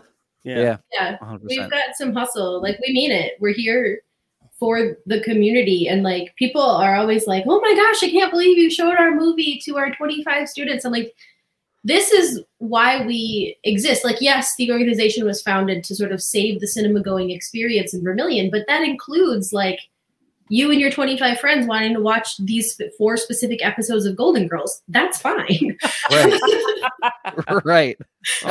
Like, that's that's i would rather people have those memories you know what i mean than like follow a standard or like say no to people it is so hard when there's lines out the door and i have to say no to people like yeah. Sure. Yeah. For sure. it's it's hard but the what I remember, Black Panther was a really crazy weekend. Yeah. Um, Oh, I bet. so was Avengers. Uh, was it Infinity War? Was the last one? Endgame. Endgame. Endgame. Sorry, Yeah, sorry. That We're- was that was a crazy out- weekend That was too. crazy. Yeah, very. we crazy sold weekend. out seven shows that weekend. Yeah, That is- I believe that. I don't think we got. I don't think I was able to get in there to see that until. No, you and I Like- saw it. I think it was the late show on Friday. Yeah, it was the super was, late yeah, show. it was like the the Maybe yeah, like the premiere show. Mhm. I think We so. did like a late premiere of that one. Yeah. that sounds right. So Yeah, it was like that was crazy. And again, people just kind of get it like when they've got that line that goes from the concessions register all the way out into the second building, looping around that room and then out the door. You know, like yeah, the fact that people are willing to like do that, get in line, wait for us to clean the theater, be cool with it, like yeah, that means the world that we have an audience who understands that like it's just like six of us, you know, right, right. Just a crew. that gets it, that's willing to to wait for movies to come to side two, that's willing to let us clean the theater so that they have a clean experience in there, who like will put on the mask to help my staff, that will Yeah. and me, Yeah. like I'm not vac- I mean, I'm vaccinated, but I'm an immunocompromised person. And so I kind Mm. of sit up here in my little bubble office Yeah, but when I go downstairs and I do see customers, I'm like, okay, I feel safe in my own workplace. Thank you. that's really Yeah. cool. It's Yeah. That's really, I, really I could not ask for again for lucking into a job entirely randomly to have it fit with everything I didn't know I was working toward in my life, and then to be in a community who wants to support that and who wants to have someone doing the job that I'm doing is like. I, I, I don't know what else I should be doing in my life. Like this is it's so yeah, I'm lucky. Really cool. Really lucky. We Awesome. are lucky. that that is no better place to end our conversation for today with you, Shannon. So first off, thank you for doing what you do for Vermillion. It's amazing. We greatly, greatly, greatly appreciate it. Thank you for supporting the podcast by listening. Um, and just keep it up. We we love going there. So we love all that you do. But we wanted to thank you for your Thank time. you, Anything you want to plug on on behalf of the theater before um, we move on to some Um, news headlines? for local local Vermillionaires, we will be taking Venom, James Bond, and Dune on the break. So Oh, come yeah. oh yeah, Oh, shit, I'm on about those to premiere broke. days. that is a loaded October. It is a loaded October. Um, I'm about to October 1st, October 8th, and. October 22nd. And um, also, if you want to support us in some little way, you can always still buy popcorn to go, or you can buy stickers. Awesome. Yeah. We now have our first Coyote Twin merch. We've got some stickers that Really say Coyote. Twin. We've got some that say like hashtag Verm Cult for like part of the Culture Ooh, Association. That's really Uh, cool. they're like two or three bucks. You can get them at the cinema, and um, just every little bit helps because, again, nonprofit doesn't mean no profit. That's true. So- That's Yeah. very, very true. That's very, very true. but I really appreciate it. I appreciate you guys appreciate you guys giving me a time. The movie business is confusing, and I really every chance I get to explain like why we have to make the choices we do and how Right. the studios are a really big part of those choices, and we're Sure. not always in, as in control as we seem. That really that helps. Yeah, and I think a lot of people don't know that. So I'm glad we were able to Mhm. give them some education. got your today. back. So, yeah, 100%. so Well, Great. okay. Anytime you have further questions, just let me know, or if you watch Working Girl, tell me. we'll do. We There will. you go. Awesome. Thanks, Shannon. Thank you. All right. Yeah, Bye. Bye-bye. Here's a headline. I want to make sure that we get some time because there are some headlines that came out over the Oh, course are of the there? past few weeks. Are they? Um, and I do think it's important that we touch on those. Oh, so um, I'm going to kick it down to Brian because Brian seems like he is like primed and ready and amped. Maybe. Um, Brian, have Maybe. you cracked into your Lacroix? Are you Yes. are you Oh, yeah. half You're Lacroix in? LaCroix? Oh no no no! I we are we are through the tea, gentlemen. we oh are my through the God. Lacroix. Oh, we are dang. we are onto the backup now, like the uh, CamelBak here. So Brian we're we're cruising. This guy's ready to go. hydrated. Brian, what do you got for your first piece of news this week? My first piece of news is that uh, uh, Marcia Lucas uh, had Oh, some this things one. to say in a book about the sequel trilogy made by Disney. Uh, the headline I'm going to take from IndieWire Star Wars editor Marcia Lucas slams Kathleen Kennedy and J.J. Abrams. quote, they don't have a clue. Uh, Oh, so yeah. if you're not familiar, Marcia Lucas uh, was basically one of the main editors for A New Hope uh, when Star Wars released in 1977. She is credited with basically saving that film in a way of Yeah. Lucas had a very rigid idea of what that movie needed to be. Uh, she looked at it and she's like, "This sucks," and she recut it to give you an idea of like how Lucas wanted this movie made. The film opened with Luke on Tatooine, and it just stayed there for like at least 15 minutes. And there's like a whole cut scene of him like looking up in the sky, and he's like, "Oh, it looks like there's stuff going on up there." And 15 minutes later, it then cuts to the Star Destroyer and the sequence we know and love that opens the movie, capturing the tinier spaceship, Darth Vader going in. That's how we know that movie starts. There's an alternative universe where you don't see that scene for like 20 minutes, um, among other things. So, in any case, she she is kind of well known in the Star Wars world, and basically, to sum up her uh, comments about the sequel trilogy, she really did not like that Han Solo died uh, in The Force Awakens. She didn't like that Luke died in The Last Jedi. And the, the, the comments that really grind my gears uh, were the fact that she made comments talking about how the main character is female, uh, and she feels that the character's only there to appeal to an like to the female audience, and she doesn't understand how she got her Jedi powers. She thinks the storylines are terrible, awful. She also said, "You can quote me and tell tell them I said that." So obviously, Oh some things were said here, and the my that the the commentary I want to give here before I turn it over to you all for your thoughts is that. I, I the sequel trilogy is not perfect by any stretch of the imagination. I'm a Star Wars fan. I enjoy all of them. Some are better than others. I enjoy Yeah. others more than others. And like she actually had a, a thing to say here that people would have listened to on all fans of Yeah. if she gave it any type of critique, any type of actual like constructive feedback, I feel like people would have listened. But instead, Yeah. she was like, "You killed Han Solo and Luke." Like Wah. she she could have used her Right. platform to be Right. like, "Hey, see, yeah. it's uh it's kind of wild y'all didn't plan out this sequel trilogy in the age of marvel but okay sure you want to do a new story for each movie that you're releasing for your billion dollar tentpole sure go for it that's Yep. a that is a legitimate critical feedback that i feel like we all could have talked about but no we're going to talk about how did Rey become a jedi except Nobody asked that about Luke when he went to the magic swamp planet, and then he was there for we don't know, like maybe a few days, maybe a few weeks, and then Maybe he can just year. Like, sword fight the Dark Lord of the Sith, no questions asked. No one asked him where he learned sword fighting when he was hanging out with Yoda.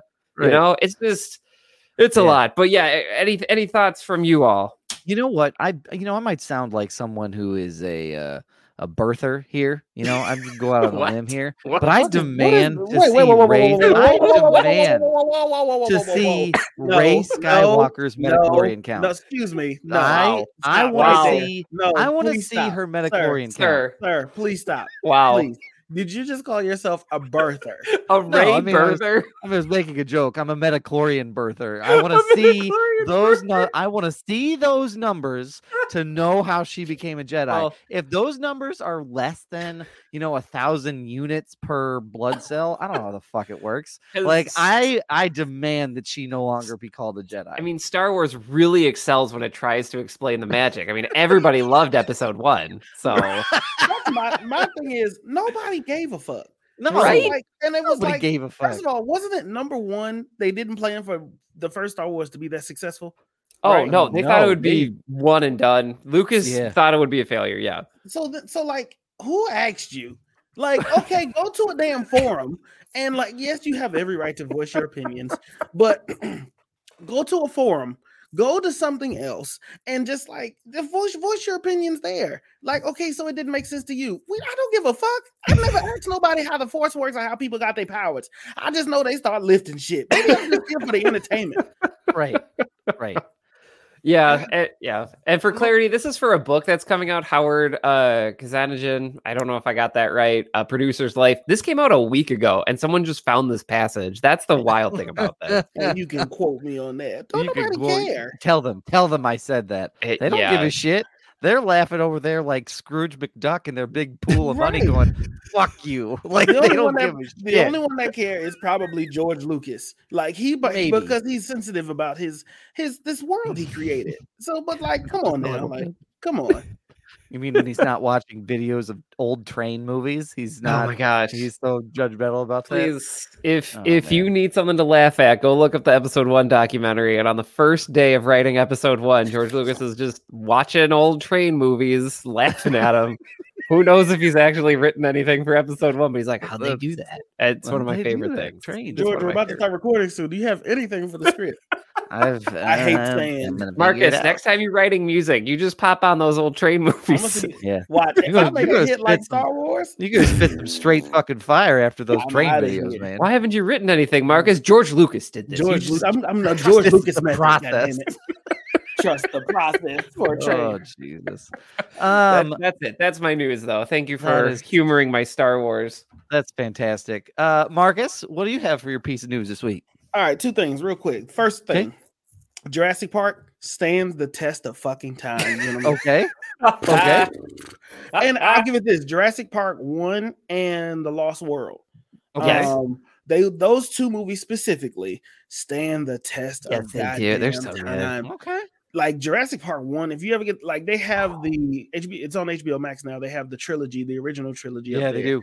That movie, man, I watched it twice in the Mm. span of two weeks because I was just like, man, I remember growing up with it, but it Yeah. just hits, and it's like the graphics ain't bad, the storyline is solid. They don't waste time getting the Yep. shit. Like No. Yep. it's a good movie. So I just wanted to just put that in there and just totally say, agree. you know, Jurassic Park stands the test of time. Family Guy, though, Family Guy's Okay. entire back catalog is moving to FXX. What? Um, so that so I know y'all missed this. I saw this when it was announced on Twitter. I am a huge Family Guy fan. I think Family Guy is funnier than The Simpsons. That's just me. Um, Okay, it, it has okay. a little bit of a darker, twisted humor. Argument I can be made. I mean, for sure. I mean, without The Simpsons, you don't get Family Guy for sure. Um, Yeah. just a different sense of humor, I think.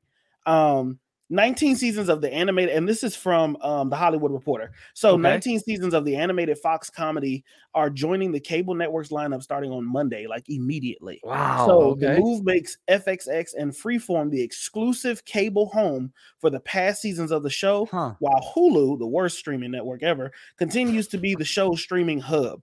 Um, and so it's going to be joining Bob Burgers, Cleveland, King of the Hill, and The Simpsons, Archer, all of that kind of stuff like that. Oh my god. Okay. There's something happening where wow. previous to this, there was a conversation. Seth MacFarlane was like, he wanted to get off of Fox.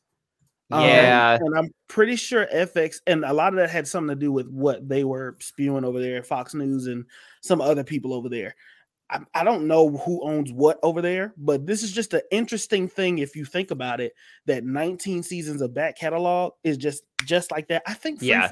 Belongs to Disney, right? Freeform does belong to Disney, but but they belong I- to Disney through Fox because remember FX is Yeah. where Fox would put its like, oh, they might say the word Yeah, shit yeah. on air and you get to watch it on yep. FX. And then they made it even darker. They were like, Do you really like it when they say shit? Well, now you're gonna get like three shits because now it's on FXX. Oh, so that's kind of where they put their like racier comedy stuff. Yeah. So I wouldn't be surprised if Seth MacFarlane, Seth MacFarlane was like, Fox wants me to pull their pull my jokes because it's day, Right. it's it's you know it's, Making it's, shots at it's, them. pr- it's primetime TV. If I go on FXX, I can maybe push the envelope as I'm writing a little bit more and let some of this stuff slide. So I- that makes sense. But keep going, Marcus. Well, the Simpsons. Well, no, I mean that was pretty much the news. There isn't really a lot more to it. The Simpsons already is on FX or FXX, and they do Mhm. marathons of the Simpsons. oh yeah, I remember when the Simpsons made a shift to FX or FXX, and I was like, man, that's a weird. It's a weird shift to have the Simpsons on here, and they went for marathons. Um, and I don't know. I just thought that was interesting. So, does anybody have any thoughts on that, or Oh, I think they know where it's going? Yeah. I, I, mean, so FXX is like that was like Fox's attempt to be like, this is where the edgy stuff is, and it just kind of turned into like, hey, it's Sunday afternoon, Fantastic Four's on. Are you gonna watch this or not? And you're like, yeah, I'm, I'm gonna watch it. I'm good. I, I will. I will. Uh, and they, I feel like they found a lot of success with that Mhm. branding with FXX. I also I'll look up what else is there, but I mean, there's a lot of familiar shows. I think that as we talk about Hulu, we've talked about how their interface is not great. Like I may not be able to rewind on HBO Max, but like I can find You what can I'm find looking shit. for. Yeah. Hulu though, whatever. You know our opinions. It, you can't find. I. It just took me like a solid thirty seconds to get search to work. By the way, and like I couldn't. As you all were talking, I was like, "Am I doing something wrong?" No, I just clicked the magnifying glass, and then it's like, "Well, duh, start typing." Come on, you idiot! And you're like, I, "That was not clear to me." In any case, Oh, okay. Sorry, yeah, right. on, Yeah, like that didn't Okay, make sense to me. I don't know who tested this. If you're listening, Hulu, but please change that. Uh, long story short, all the Family Guy is there right now, so I feel like they're trying to build some type of back Yeah. catalog because I feel like for it to remain relevant, you have to have something. And I I pay Yeah. for Hulu. I will I will say that out loud. And As the idea I. that I could just go watch any of Family Guy at any time, that is kind of appealing to me. I'm just gonna put that Oh, out there. Yeah. Um, there's just a lot of stuff that you can binge there. Futurama is also there Yeah. too. Um, Yeah. I like that- Futurama too. so like it- it- I, I appreciate that. I just I do think it's hard for Hulu right now of like what what's your thing? Like Yeah, what do you do? do? What do you uh, do? This could be part of it. Like if you're trying to stow away some of those back catalog stuff. We've also talked before about how Disney Plus they don't have like a type of like not mature or adult section, do but they don't they don't have like a touchstone pictures. That was their old masthead Yes. for like the more adult movies. And I feel like this is kind of seeing it come to fruition that nah, we're gonna put it on Hulu if it's like a little edgy. Right. And I feel I- like you could find success with Okay, that. here I want to add this real, real quick. Two points. So this was this was in August third. Um, Family Guy creator Seth MacFarlane has taken to social media to air his grievances with his former coworkers at the Fox network, noting he wished that his hit animated series aired elsewhere. Tucker Carlson's latest opinion piece. So he said MacFarlane wrote on Twitter, "Look, Fox, we both know this marriage isn't working anymore. The sex is only once a year. I don't get along with your mother, and well, I've been having an affair with NBC, where he signed a two hundred million dollar deal." So they're saying the reason for this is because this also got pulled from Adult Swim, which Yes. saved Family Guy back in the day. Right. So. Family Guy is no longer on Adult Swim. And they said this is due to Disney's acquisition of the 20th Century Fox, their current cable channels FXX and Freeform, because they're syndicated episodes. They run syndicated episodes of Yep. The series. So I just want to throw that in there just for. I don't know if that has anything to do with the Tucker Carlson thing. Maybe that was in I'm sure motion it way does. before this thing happened. I mean, but for Family Guy, take shots at everybody. Right. And but I also know Seth MacFarlane, like, you know, if you stand by something, and uh, well, I don't know. Anyway, Yeah, I mean, from my under my understanding of who he is, is that him as a as a comedian, as an artist, like some people are like, it's a little too late, I think, for Matt Groening, who created The Simpsons, Yeah. to walk this back. I mean, there Oh, yeah. are 400 episodes of The Simpsons. Like, I'm not entirely sure. I mean, it's Longest running TV show. it is the longest running Yeah. TV show. Um, it's a little late for him to walk this back. Seth MacFarlane, on the other hand, has been the comedian and the writer and the Yeah. creator who has always pushed the envelope and challenged the status quo. So for him, I think it's a little bit of an identity thing, right? Like I have to, and if I don't say no, That's fuck this, point. I want to go somewhere else. Like I'm not being in true to who I am. So my guess is he's saying you have my back catalog, but maybe this is a like Seth MacFarlane saying like, yeah, whatever my contract says, that's the end of it. Like, Yeah. and once I'm done, I'm done, and you can keep my back catalog. But as far as I'm concerned, I you're gonna. I, it, I'd be willing to bet that FXX is Mhm. where Family Guy will die, and they no, will no, put no. it there. I think bury I think it's the opposite because because the Simpsons have been running so long on FXX and all these marathons and Futurama. There are people who still want that kind of comedy, Oh, sure, and and I think that people who watch FXX, it wouldn't still exist if people weren't watching. that's So true. it's one Very of those point. things like I, I think you can send Family Guy to this, and Seth MacFarlane has been holding out until he got out of this deal. Sure. Now he can really push the envelope now, and this attention is it brings more attention to the jokes, to shows, to episodes, and now he can crank it up, even if it's for another two, three seasons. Like Family Guy did well. No show is gonna outbeat The Simpsons and go like, come on now, like that's impossible. But if you go 20, 21 seasons, kudos to you. And like maybe Yeah. this is where it ends, but I think you can do a lot more over here. Yeah, yeah, that's fair. That's a very fair point. I, I agree, and I, I feel like I feel like what gets difficult is like Fox, like Fox, the the news corporation still exists and is owned by Fox, and all of the Fox entertainment stuff is owned By Disney. by Disney and FXX. So I I, I googled this right before uh, I started talking. So I guess like their main thing is FXX. Now I feel so dumb saying this.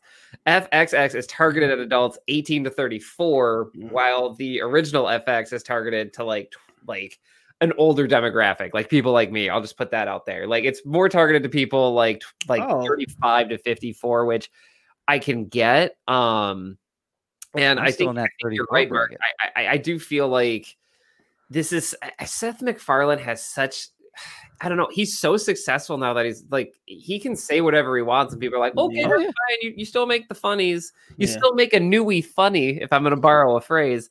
Uh, Oh, I feel like they'll let you him mean a fun, fun, funny? a fun, fun, newy funny.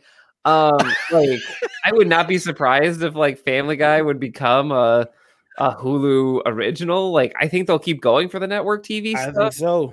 I still Yeah, think they'll I keep agree. rolling with that for the entertainment stuff, but at the end of the day, I, I that is something I can absolutely see. Like Family Guy is is so It doesn't require a plot. Like it doesn't No. require deep thinking to put together these episodes. Oh, and and you made a great point. It's an up like it, it it has kind of transcended the Simpsons, where Simpsons kind of still has this weird Gen X stuff. Mhm. Yeah. That's a whole other episode. But Family Guy at least feels a little bit more current and a little Yeah. bit more in touch. So Like Mad yeah. TV, except in an animated form. ye- that's a good way to put it. Like it great is. way to yeah, put that. yeah, I Mhm. vibe with that. Yeah, That's a great way to put that. So Doug Wagner. here's what I got. I want to talk Venom 2 for a minute. Oh, and which we please, are which we are getting here in about 12 days. It's Um, soon. we are getting. But what I want to talk about is I want to talk about Tom Hardy and the fact that they did a screening for this movie over in uh, the UK. Love it. And at this particular screening, um, the uh, Tom Hardy and the director Andy Serkis were there, um, and this was at Sony's Fan First event in London. Right before this fucking thing started, Tom Hardy just says the following to the crowd: "There is something, possibly." At the end of this movie, that you might see that has become something of a tradition in these movies. What you see here when you leave here, let it stay here. Will you promise me that whatever you see at the end of this movie during the credits, you will let it stay here and not tweet it?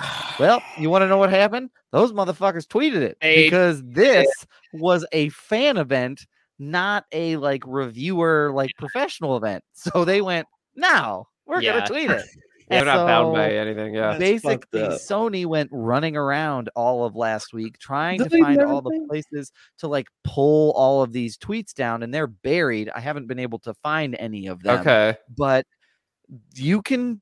If in theory there may be a couple out there that he missed about what they saw, but the rumor is, especially in light of recent interviews Yep. with Andy Spider Man appears. A Spider-Man, not Yep. which Spider-Man we don't know, but a Spider-Man appears in the post-credit scene of Venom 2, hinting at a future crossover. Andy Serkis even went on so far to say, I think it's very much in the future that we are able to get, and this isn't talking about a Tom Holland Spider-Man crossover. He Mhm. said, I think it's very possible that we get a Spider-Man crossover soon. So You know what that means? Andrew Garfield is coming back. I don't know. I mean, it's hard to say. So it's it's a little bit of the speculation train, as as Brian Roush would say, a huge grain of salt here, but it is absolutely. he would- He would also say, "Boy, howdy." boy, Boy, howdy, howdy. grain of salt here. Um, I love we need Brian. stickers with our catchphrases. Yeah, on yeah, yeah, yeah. Um, That'd be dope. But um, but that's that's kind of what we got, and that's kind of where we're at. So I was just kind of curious on thoughts on the news surrounding Venom 2. Which part? All all just all of it. Whatever you whatever Here's- whatever tickles you the best. Here's my first part. Tom Hardy, you cannot trust people. You No, should know you this should by have now. never said shit. We live in a world where people have been talking about Spider-Man everything for the past year. Yeah. Game ended, maybe, possibly. yeah. So you should know you cannot trust people in general. They're gonna blow anything up. Tom Hardy took a picture with a Spider-Man Far From Home cap, and they blew that the fuck up. Oh yeah, Right. they were Yeah. like, he's in it. They was like, "Oh, we know what this means," and it's like, you in reality, nobody knows what the fuck it means except the director and the people Right. in the movie. Yeah. Right. The second part, um, Sony's working overtime to bury anything that is Yep. like Spider-Man related because Yes. they've had to do this like twice now, where they've had to go on this run where they have to remove whatever somebody's putting out. Like there Yep. was a Yep. deleted scene of Andrew Garfield and uh Tobey Maguire. It looked like a scene from Far From Home. They went and tried to delete all Yep. that shit. Somebody tried to make a fake fake video, like, oh, this is why this is a Photoshop video, and everybody was like, well, this is a fake video trying to throw us off the trail. So Yeah. it's like a whole, it's a whole thing. Um, I would just enjoy the fucking moment. Yeah, Yeah, I Yeah. agree. I Don't do. the- I- everybody wants to be the fucking first to just re- like reveal some shit, but just Yeah. enjoy the moment. I would have been ecstatic to be like, "Yes, Mr. Tom Hardy, I will keep your secret." Yeah. right. Mi- Yeah, Mr. Venom himself is telling me. I'm Uh, sure. yeah. Have you Like- seen this man? Did you see that man? They must not have seen that man in The Dark Knight Rises. That motherfucker would have bench pressed your ass into yesterday. He like was it was. That he was. was, big. He was. not, huge. He was right. not reveal what this episode is. Yeah. What- What are you going to do about the plane? Like, like all of that top to bottom. That was like, can you can you please back up from the microphone? I can't understand what you're saying. Okay, but anyway, they must not have seen him in that or No. anything else where he had to put on weight to to basically No. look Yeah. bulky because that man is scary. Like, Oh, I- yeah. he would go there on you. He Yeah, goes so all it's in for his. He will go role. sicko mode on you. Yeah, and I Yeah. think he's kind of underrated too. To be honest with you, I would agree He, with that. I think he's a phenomenal actor that goes all in with the roles that he picks. And from past reports, he loves Venom. And he is very much involved in Yeah. the development of this character, which I was not expecting the first Venom to be as good as it was. I was not the either. second Oh now God. has to it has to surpass. I mean, they did what they were supposed to. They went to Carnage. You did exactly what you were supposed to as a sequel. You Yeah. give the people what they want.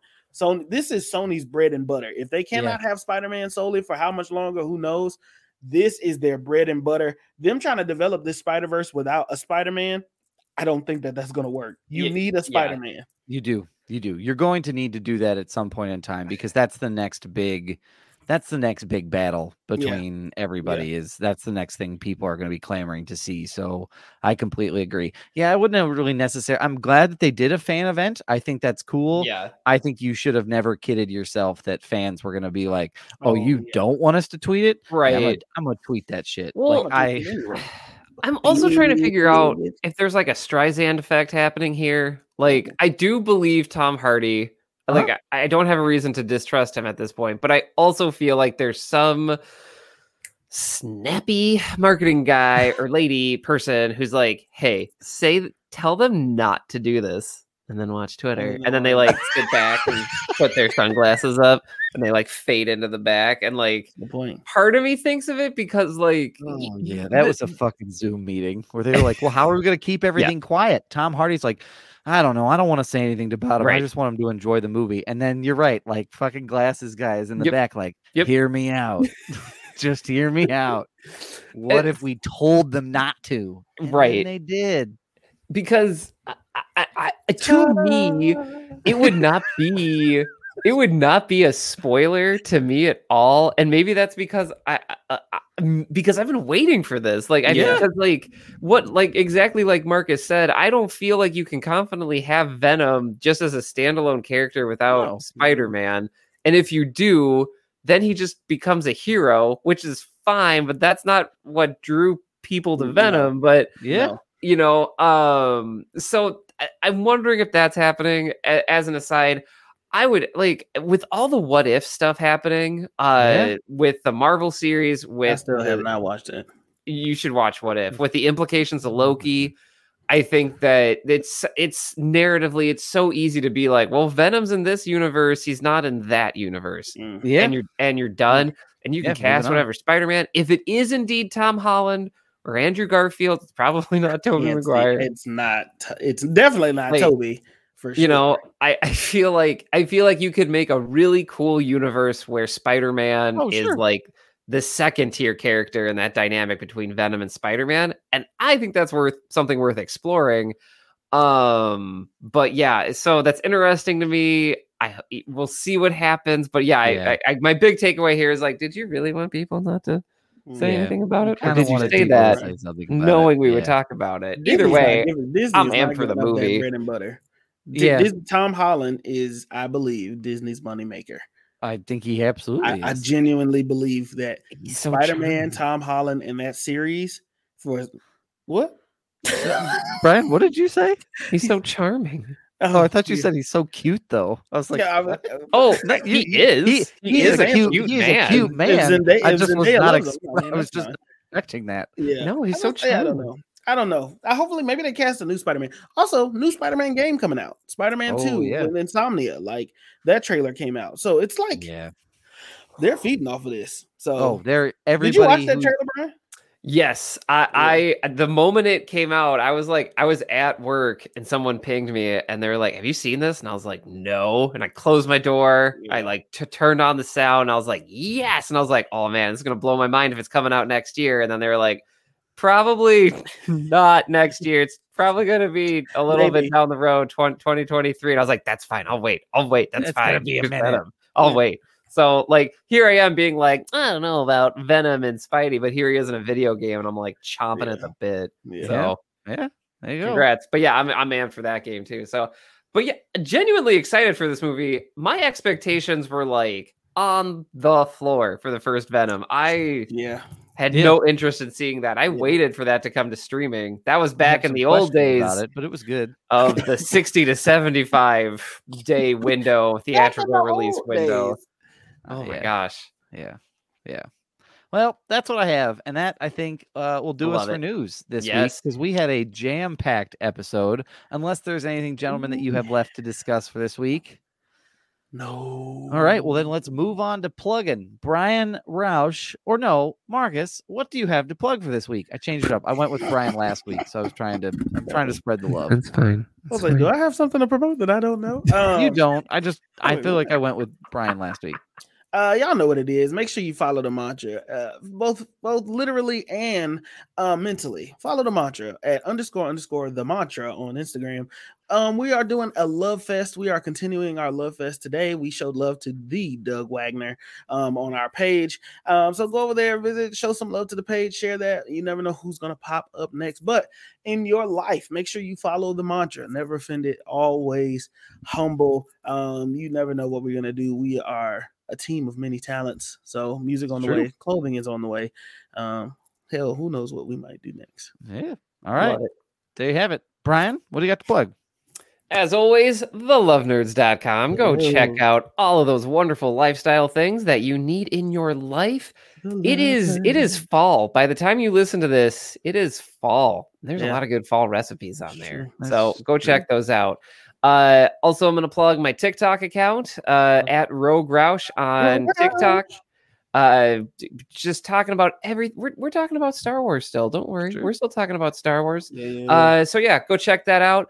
Uh, yeah, I I also recently talked about this news on my channel too. So if you want to go interact with it there, you totally can. There you go. That's fantastic. And here is what I have. Join our Patty family. Beca- consider becoming a Patreon subscriber at patreon.com slash films in black and white. We love turning this stuff out for you week in and week out. And We we, would love it if you support us. So thank you, thank you, thank you um, to those who have. And please consider um, supporting yourself. Also, I want to plug our um my slash our um It's TikTok Doug- page. Like Doug's thing. doing it. He's, It's he's working at it. Films in black and white. Um, It's hilarious. things y'all. get things get silly, and I enjoy it. Um, but You it's also we're doing we are doing movie conspiracy and fan theories over the course of this week, and they Yeah. are they are interesting. I'm just Yeah. gonna leave it there. So head over there to check out um those. Doug has found his niche. uh, Yes. ladies and gentlemen. I and may Yes. have. I may have. Um, gentlemen, we have a three-step process to success. Brian, Hello. the irony uh, cake is going to be thick. Brian, Read a, what's what's our first key to success? How do you pronounce it? No, I'm taking a breath here, y'all. Coyote. There's clearly an E. There's a, there's You're right. E there. It's fine. You know what? It's it's I- fine. Like it's fine. Like I, I get it. It just you read it. and There's It's an about the spirit of it, Brian. I, it's fine. I, look, I respect the coyote. I respect the coyote. Not the. It's not the other. So Yeah, it's not. not E. anyway, Coyote, read a it's Wile book. Maybe you'll be like me, and you'll be like, "Hey, I learned something new." And you know what? I'd Mhm. like to learn more about it. And it's Mm. it's not like True. a Google search thing. No, like it's not. It's Yeah. like because I know I you know who I'm talking to if you're listening to this. Like you Google search it and you're like, oh, I don't find the answer I like right away. I guess I'm not gonna learn about this. It's no, true. True. no, just go get a book and like you can just learn all about it. Like It's it's great. It's like more than a Google search, and you don't need your phone for it. It's it's That's great. true. So go read a book about coyotes. Yeah, You right. should. Uh, listen, there's, a, there's an interesting thing. If you say that anywhere that's not here, it won't make any sense, and everybody will look at you like you're crazy. That's I- true. look, I'm I'm learning. I'm learning. so- I'm learning the Yeah. culture. Yeah. Yeah, it's it gets even more weird, Brian, when people start saying "live the yote life" because it's. Yeah. I mean, in theory, it's live the Yeah. life. Um, Only in step theory, though. Don't start repeating that shit. Um, Please don't make that a thing. Step two: drink some water. Look, y'all, it summer is hanging on with all five, all ten of its fingers, and it is hot. And so make sure it was hot. Yes, it was hot yesterday. It was hot the day before. So just make sure you drink some water and stay hydrated. And even then, stay hydrated. Otherwise, your skin is going to dry out and it's going to be just a whole thing. It's So just shit make show. sure you drink some water to stay hydrated. And fact, here we Jack. go. Step three. Marcus, what do you got? Step three. Here it is. Listen, I know that fall is coming Wednesday. I understand that. A cool breeze is running up the crack of your ass. Um, but you still have to wash your ass. Yeah. Okay. The rules have been the same since the beginning of this podcast. They've not Um, changed. They have not changed. And that means that the message is still not clear. And that's, That's okay. true.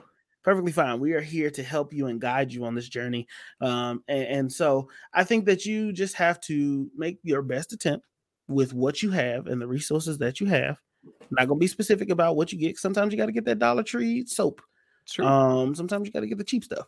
eh, Whatever works for you. Sometimes you got to use shampoo as soap. Um, true. don't do that continuously. Just do it until it holds you over because you forgot to go get soap from the store. But just wash your ass. That's all you got to important. Got to do. do Wash it. your ass.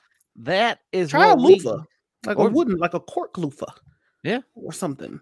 Put some, put a little strength, put a little oomph on that. Like, cause some your hand ain't getting it done, so you gotta put a little oomph on that. Yeah, yeah. And your legs. Make sure you wash your legs. That's my hill I'm dying on leg. Wash, and wash the your heel of your foot. Oh, that thing yeah. is cracking like Wash your egg. legs, Yeah, you gotta, man, man, yeah, you gotta Yeah. get that going. Yeah. Um, that is what we have for you all this week. We are happy you all could join us. Thanks again to Shannon Cole, the executive director of the Vermillion Cultural Association. That was super great information she shared. Um, support your local theater. We'll be back next week with another news episode because we are taking a smidgen of a hiatus um, from the movie train that we were on. So we will be back next week with a jam-packed movie episode. And in the meantime, stay And safe And the between time. and the between time. Stay safe, stay healthy, and we will catch y'all next week.